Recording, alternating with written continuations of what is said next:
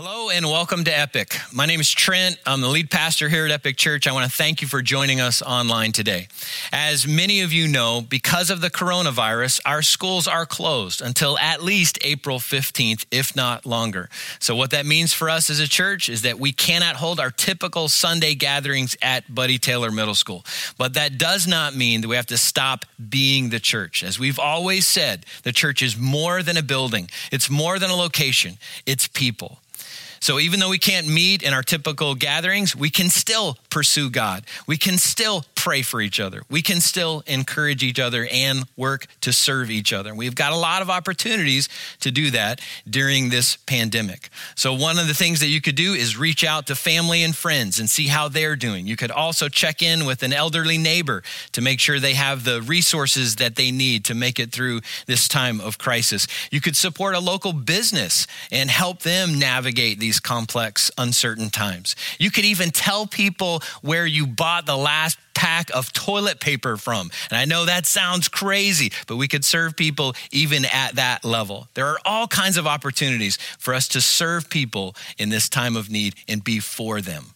If you're personally struggling right now, if you've got a prayer request, if you'd like to speak with someone about your specific need, we'd love to hear from you. All you have to do is reach out to us at info at the epic church dot com. We'd love to pray with you. We'd love to pray for you, and we'd love to help you take whatever next step is that you may need to take. Also, if you would like to keep up to date on how we are serving our church family and serving our community during this time, just go to our website at the epic church dot com. Where you can sign up on our homepage for our email updates. And when you get those email updates, it'll give you information about how we are engaging children, how we're engaging students, how we're engaging our church family and our community during this time of crisis. We want to make sure everyone is connected and informed as we walk through this.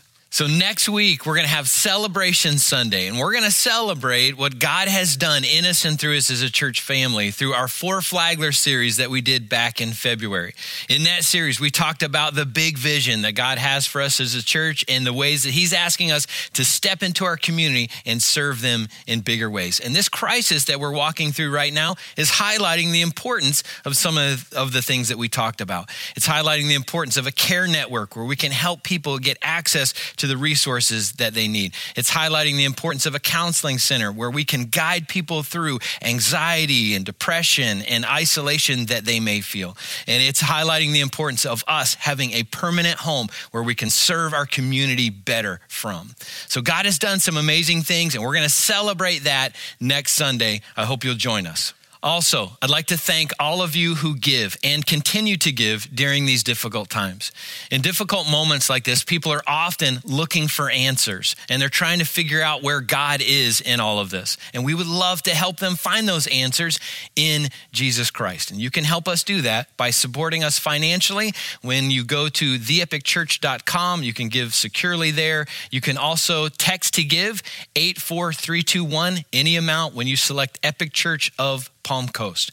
I want to thank you again for joining us this morning, and I'm going to pray in just a moment, and then we're going to continue on with our service. But before I pray, let me remind you that God is in control, that God is for you, and he's going to see all of us through this together. So let's pray together. So God, I thank you for this morning. I thank you for the opportunity that we have to gather through technology. Lord, even though we may not be able to meet in person, we can still meet through technology, and we can continue to serve you. We can continue to serve other people in our community during this time of need. So Lord, I pray that you would guide us in how best to do that. Keep our eyes open to those many opportunities that we have. I pray that you would speak powerfully today as we continue on in our Deadly Beliefs series. In Jesus' name. Amen. Well, hello and welcome to Epic. My name's Tim Jones. I'm one of the pastors on staff, and we are so glad that you're here with us today. As you know, because of the coronavirus, we are unable to meet at Buddy Taylor Middle School, but that's all right. We are streaming into your home today, and uh, don't worry about that. Uh, we don't see anything, so if you are still in your pajamas or you have a messy home, well, I can see some of your houses, but don't worry about, no, I can't. But anyways, if your house is a mess, that's okay.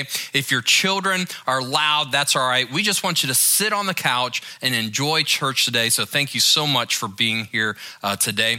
And then seriously, uh, today I'm excited because we are going to talk about a truth that if we embrace, if all of us embrace this truth, can change all of our lives, regardless of what you believe. So I'm excited to unpack that truth with you today. Now, if you haven't been with us today, we are in part three of our message series uh, entitled Deadly Beliefs. So today we are continuing to examine uh, our Deadly Beliefs uh, series. And so we are in part three of our message series called Deadly Beliefs. And so for the last couple weeks, we've been checking out these beliefs that shape our lives, because beliefs have the power to shape our relationships, our health, our faith, our lives, and our politics, and just about every aspect of our lives. And so for the last two weeks, Trent has uh, and Brian have done an amazing job of unpacking these two premises uh, for our series. And the two premises that we have been looking at is what we believe matters. And then if we don't live believing the truth, we'll die believing a lie. And so if you haven't seen both of those messages, uh, I highly encourage you to check it out on our website at the epic church dot com and either watch it or listen to it as well. Now today we are going to be taking on a very uh, deadly belief that is so detrimental to our lives. And this belief uh, has the power to really uh, just be so detrimental to us, because what happens with it is that it's very subtle because it lies just beneath the surface. Sometimes uh, we're aware of it. Sometimes others are aware of it. But often we usually ignore or stuff these beliefs just below the surface.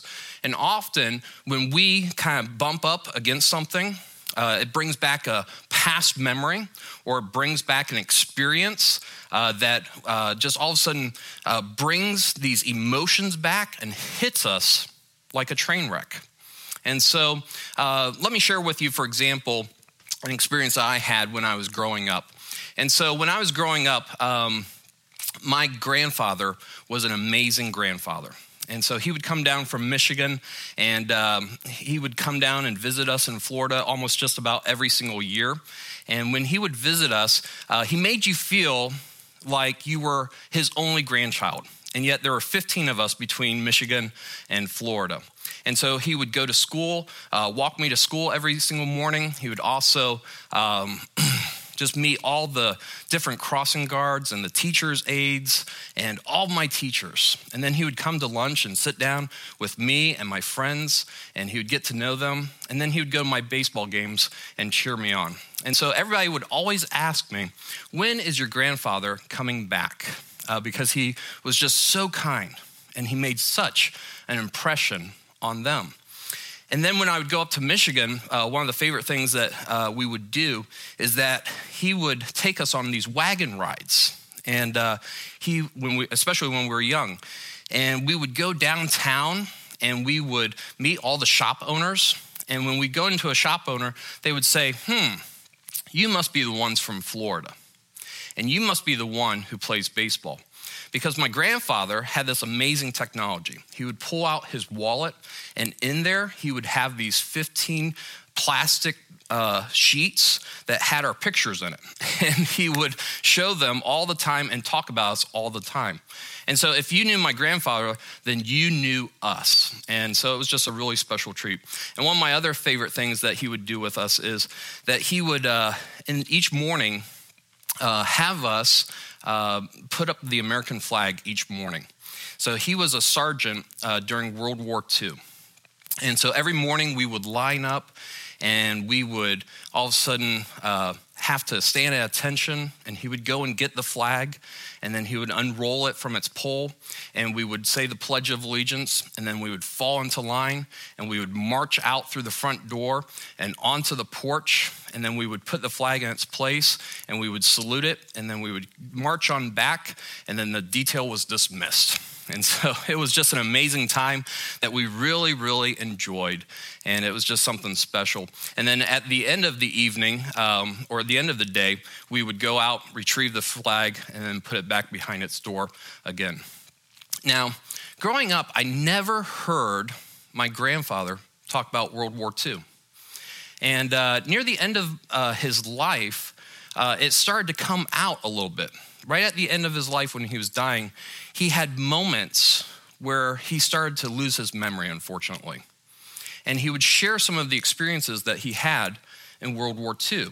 And you always detected a little bit of shame, a little bit of guilt when he went in and out.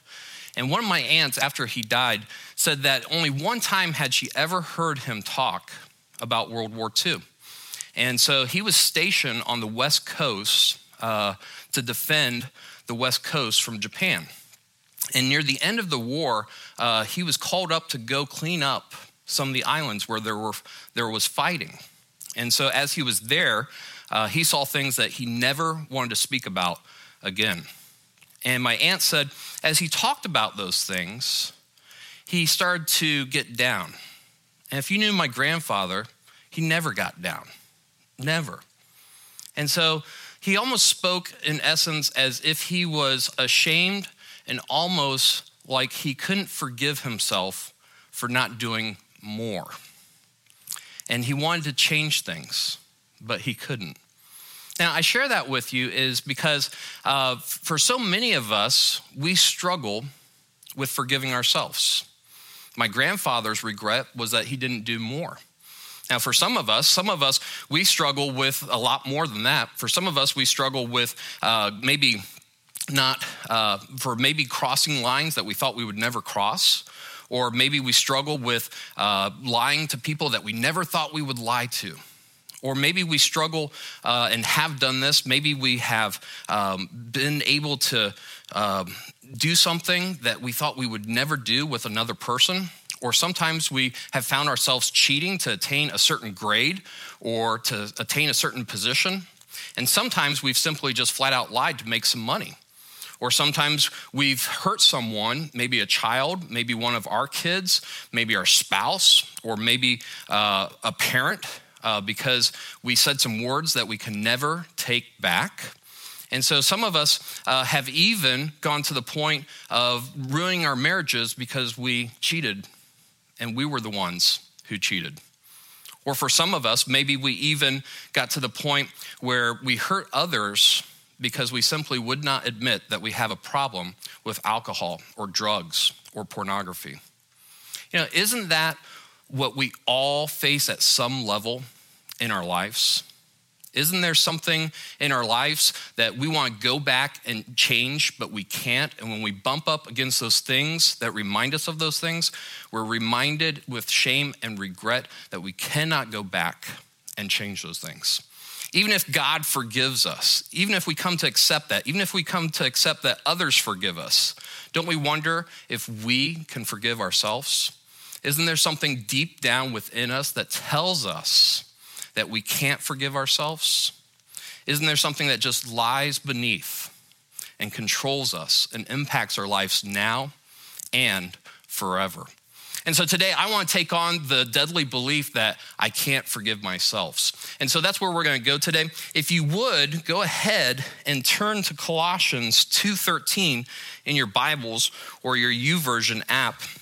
And I just want to warn you up front, uh, up front, we won't be able to forgive ourselves. Yeah, you heard me right. We can't. But there is an alternative, and that's what I want to speak about today. And so if you would, go ahead and turn to Colossians two thirteen in your Bibles or your YouVersion app. Uh, today we're going to learn from a man who did so much in his past that we won't believe what he did. And yet he was able to find peace and forgiveness. So go ahead and turn to Colossians two thirteen, and I'll give you a moment to get there.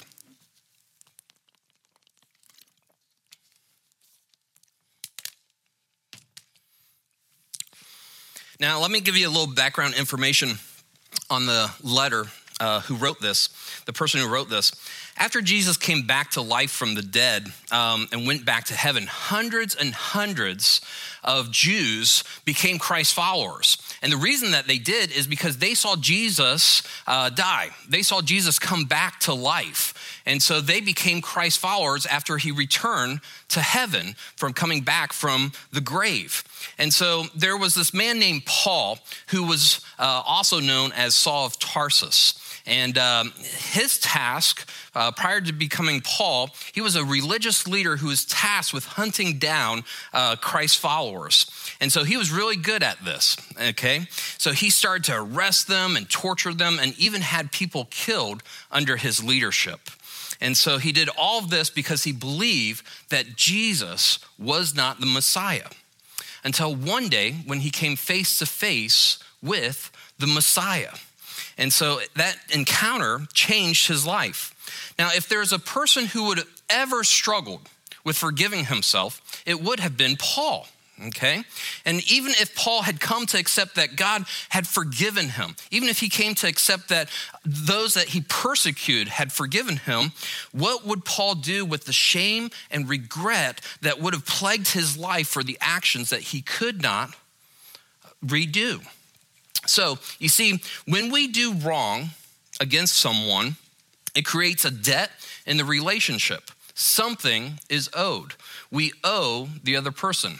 For example, let's say you steal somebody's watch, okay? And then all of a sudden you break it by accident.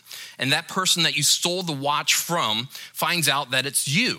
And they come to understand that you broke the watch and they forgive you. And then you find out what type of watch it was. And so you go about trying to find that watch. You find the exact uh, one to replace it and you go and you return it.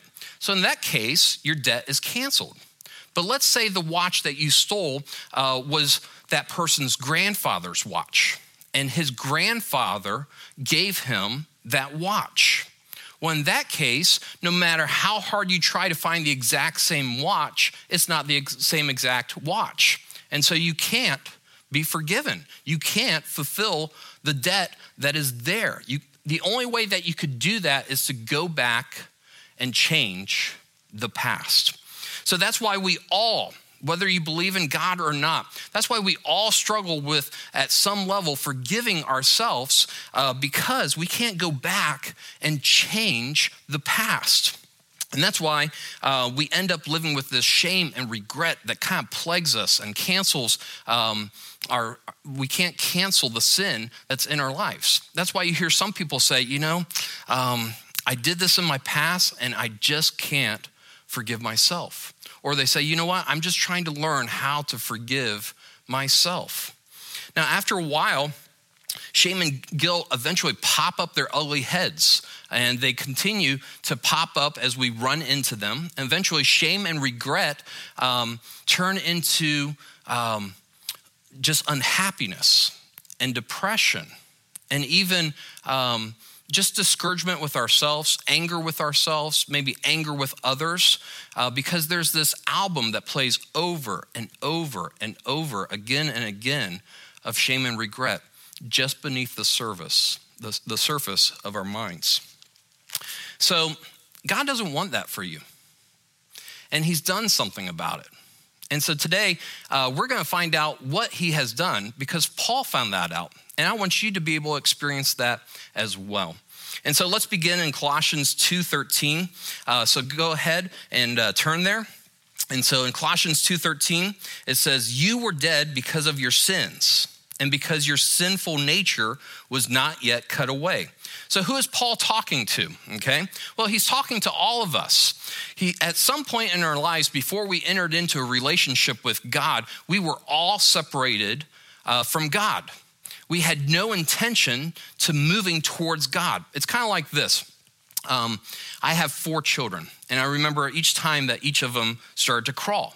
And after a while, when they began to crawl, they would start to go after something on the other side of the room that they weren't supposed to touch. And every time they approached that, I would say no, and then I would go and retrieve them. And then when I came back uh, and put them down, I would try to distract them with something else. But you know what they ended up doing? Yep, you're right, going right on back to that same thing and trying to touch it. Now, here's something else that happened after that, that started to develop. Uh, as we did that, they would go back to try to touch that object. And instead of touching it, they would pause and then look exactly back to see if you were looking. And they would look you right in the eyes, and then they would reach out and touch the object. And so that's the type of nature that we have.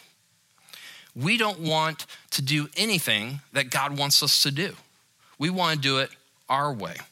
And so what is God's response to us when we want to reach out and keep going back to something? Well, he strikes us down with lightning. No, he doesn't do that, okay? Instead, without hesitancy, he moves towards us. He comes after us. He doesn't wait for us to clean up our lives. He doesn't wait for us to be forgiven. Instead, he sent his only son to die on the cross while we were yet sinners, to pay the price for our sins so that we could have freedom, freedom from our debt, freedom from um, our sin, freedom from uh, shame and regret, because he doesn't want that for us. And so Paul continues in Colossians two thirteen. Um, he says this, after we make Jesus our Lord and Savior, he says, then God made you alive with Christ, for he forgave you. And what's that word? Yeah, all. I heard some of you say that. So he says that he forgave all our sins. Now, what does all mean? Okay, well, it means that that he forgave you of all the sins that you ever committed against God. It means that he forgave you of all the sins that you committed against others. It means that he has forgiven you of all the sins that you've committed against yourself. Now, some of you are saying, now, wait a second, you know, I'm a Christ follower. Like, why do I continue to feel this guilt and I continue to feel like I need to say, God, please forgive me, please forgive me, please forgive me? Well, Paul goes a little deeper into the meaning of all. Let's check it out. Verse fourteen, he, that's God, he canceled the record of the charges. And you're thinking, what charges? I mean, I know I got a couple parking tickets. I don't have a record, you know? I mean, what charges is he talking about? What record is he talking about? Well, if you were uh, back in Paul's day, you would understand exactly what he's saying here. What he's saying here is if you wanted to do a business transaction with someone, you had to write down all of your debt and sign. It wasn't enough just for you to have your signature. Every business transaction, you had to list your debt. It didn't matter. And so you were well aware of the debt that was in your life. And that's what Paul is alluding to. And so he continues, and let's unpack this. In verse fourteen, God canceled the record of the charges. Now, if you were in the crowd back then, I mean, you would have been like Facebook streaming this. I mean, it would have been like live. This is like great news, okay? So God canceled your record of the charges against you and took it. Who took it? God took it, okay? God took it, and what did he do with it?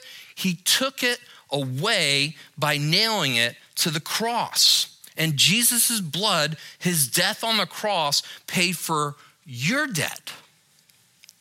Now let that sink in for a moment, okay? When we put our faith in Jesus, his blood covers all of our sin. His blood paid the price for you. And so we don't owe God anything. We don't owe anything else to anyone else. We don't owe ourselves. All debt has been canceled and paid in full by God himself. Now, what does that mean? Well, you have to forgive yourself, you know? Or I'm sorry, you don't have to forgive yourself. Yourself has already been forgiven. So let's say that, or let's see that together. Say it together with me. You don't have to forgive yourself. Yourself has been forgiven. Now, some of you are like, man, that sounds great. Some of you grammar experts are like, that doesn't sound great because it's wrong. Yourself um, has already been forgiven. I did that on purpose because sometimes we do things on purpose and we sin, and that's been forgiven. All of our sins.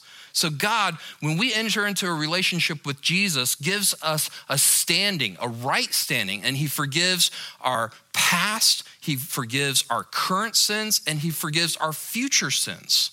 But you're like, well, don't I still need to ask for forgiveness from God and from others? You do, because it's like real time right now. And in order to maintain a relationship with others, it's a good thing to ask for forgiveness. It's kind of like this. Uh, I have four children, three sons and a daughter.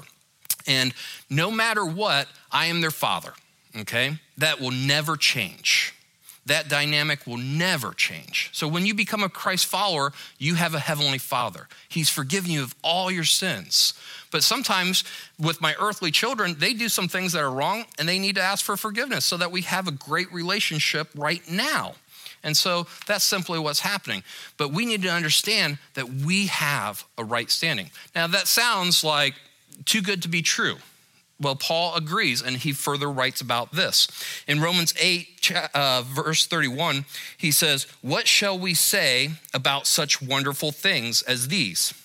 If God is for us, who can ever be against us? Since he did not spare even his own son, but gave him up for us all, won't he also give us everything else?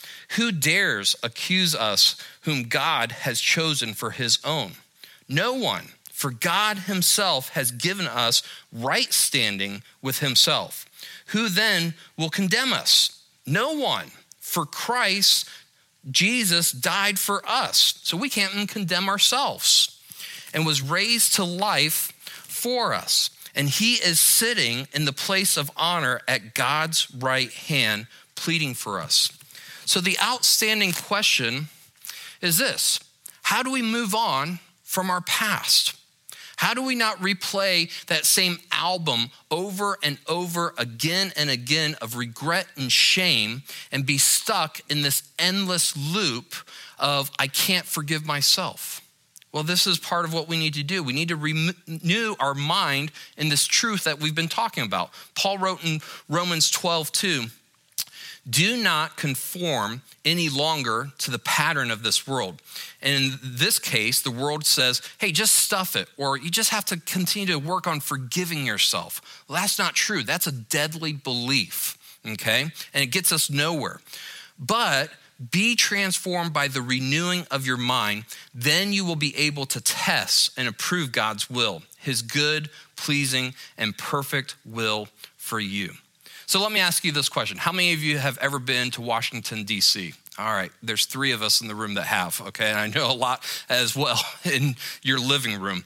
But, um, you know, when you go there, there are tons of monuments that have been built uh, for the founding fathers, and also to remember all the uh, great wars that have happened and the people that lost their lives. Uh, so it's a marker to remember what they did for us and the courage that they had uh, in our nation's history. And so let me give you a little quiz. Think about the Washington Memorial. Uh, who is that built in honor of? Yeah, you're right. George Washington, not a trick question, okay? Um, what about the Lincoln Memorial? Who's that built for? Yeah, Abraham Lincoln. Well, there are some memorials in our lives that aren't so good, and we've built them, built them with shame and regret. And those memorials need to come down. And we need to build instead new memorials, because the truth is, if we have put our faith in Jesus, our sins have been forgiven, all of them. But now we have to integrate that truth in our life so we don't keep going back to some old monuments, some things that aren't so good. It's like this. I had a friend who uh, was struggling uh, with his past, and he finally got to the point where he accepted that God had forgiven him. He even had a person uh, that he had sinned against forgive him as well, but he could not forgive himself. So a lot of the things I shared with you today, uh, I shared with him. And as he heard them, I said, you know, all that's left for you to do is simply to accept and acknowledge the truth of what God has already done. Have you ever prayed back to God and thanked him for what he has already done in your life? And then he said, no. And so I said, well, let me just guide you in a prayer like this. Because if you want to get away from the shame and regret, you've got to acknowledge the truth. Don't keep going backwards, but acknowledge what God has done. And so the prayer that I want to share with you went something like this. God, thank you for canceling all my debt. And I recognize that because you have forgiven me, I don't owe you. I don't owe anyone else. I don't owe myself. Thank you for having already canceled all my debt. I don't need to forgive myself because you've already forgiven me when I put my faith in you, Jesus. And after he prayed that prayer, he started to tear up. And he just felt the shame and the regret start to dissipate because he started to build a new memorial for his life. And that day he decided to move on and base his life on Colossians two, thirteen and fourteen. And so that pretty much just says, my debt was nailed to the cross. I don't owe God, I don't owe others, and I don't owe myself. And so let's say that together. My debt was nailed to the cross. I don't owe God, I don't owe others, and I don't owe myself. Now that was kind of wimpy. I need to hear it a little bit louder from home, okay? So let's say it together on the count of three. One, two, three. My debt was nailed to the cross. I don't owe God, I don't owe others, and I don't owe myself. So what I want to ask you is, where are you at today? Is there something in your past where you have been saying, I can't forgive myself? Well, that's true. You can't forgive yourself, but God, through the cross, can. And so maybe you've been coming and checking out this whole God thing, you know, and today you've come to realize that you can't forgive yourself. Maybe you've tried and you've tried and you tried. And as you've listened to this message today, you've just realized that, you know what? I can't, but I want to do something about it. And here's the case. Our debt will remain there and will not be canceled unless it is covered by Jesus's blood, who came and died for us, so that our debt could be canceled with God. And so today, in a moment, if you would love to have your debt canceled once and for all, then as I close in prayer, uh, there will be a time where you can pray to receive Christ as your Lord and Savior. Now, for others of you uh, who are Christ followers, you have been allowing that record of shame and regret to play over and over and over again in your lives, and you've been stuck in this endless loop. Today, you need to demolish that memorial, and you need to create a new memorial. You need to accept and acknowledge the truth that all your sins have been forgiven by God. You don't have to do anything more. And so just like my friend, you just have to simply pray and acknowledge this truth that, God, you have forgiven me of all my sins. Thank you for doing that.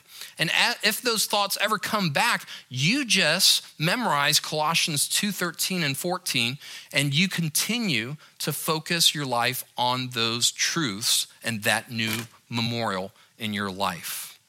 And so what I want to do here is uh, close in prayer. And as I close in prayer, uh, there's two parts of the prayer that I'd like uh, for you to engage. If you have never put your faith in Jesus Christ, then today, let's make that the thing that you want to do. And then um, if you have been struggling with this endless loop of shame and regret, and then I just want to lead you in a prayer that I led my friend with, where you can find peace and rest by acknowledging this truth in your life. So let's go ahead and pray. Dear Heavenly Father, we thank you so much for today. We thank you for uh, what you are doing. And if there's someone out there who has been struggling with this sense of, I can't forgive myself, that's true, we can't. And if they have never put their trust in you and made you, Jesus, their Lord and Savior, then here's what I want you to do. And this time you talk to him and you just simply say, Jesus, thank you for dying on the cross for my sins. Thank you for coming back to life from the dead. Will you forgive me of all my sins? Will you cancel my debt? Would you become my Lord and Savior? If you prayed that, then he is your Lord and Savior, and your debt is forgiven. Now, if you're a Christ follower and you've been struggling, I just want you to pray this. Say, God, thank you so much for canceling all my debt. I never realized that. And so today, God, I acknowledge that you have made a way by sending your son to die on the cross. And that covers all my sins, even the things that I hold against myself. Thank you for doing that. And today, I am putting my trust in your truth, that I don't need to be forgiven because I'm already forgiven. So thank you, God. So I hope that you have been able to find a little more peace in your life today. And then I just want to thank all of you for tuning in today uh, for our service. And then I just want to remind you, next week we're going to celebrate what uh, God has been doing through Four Flagler, and also continue on in our series called Deadly Beliefs. And we're so glad that you've been here with us today. Let's go out and continue to be for our community in this time as we're fighting this virus. Call a friend, uh, be kind to your servers, uh, write them a nice note. Thank those people who are on the front lines in the grocery stores and everything, and just go out of your way to show them your appreciation for what they are doing. And if you come across someone uh, who is uh, hopeless in this situation, talk to them, pray with them, invite them to watch online. So thank you so much for being here today.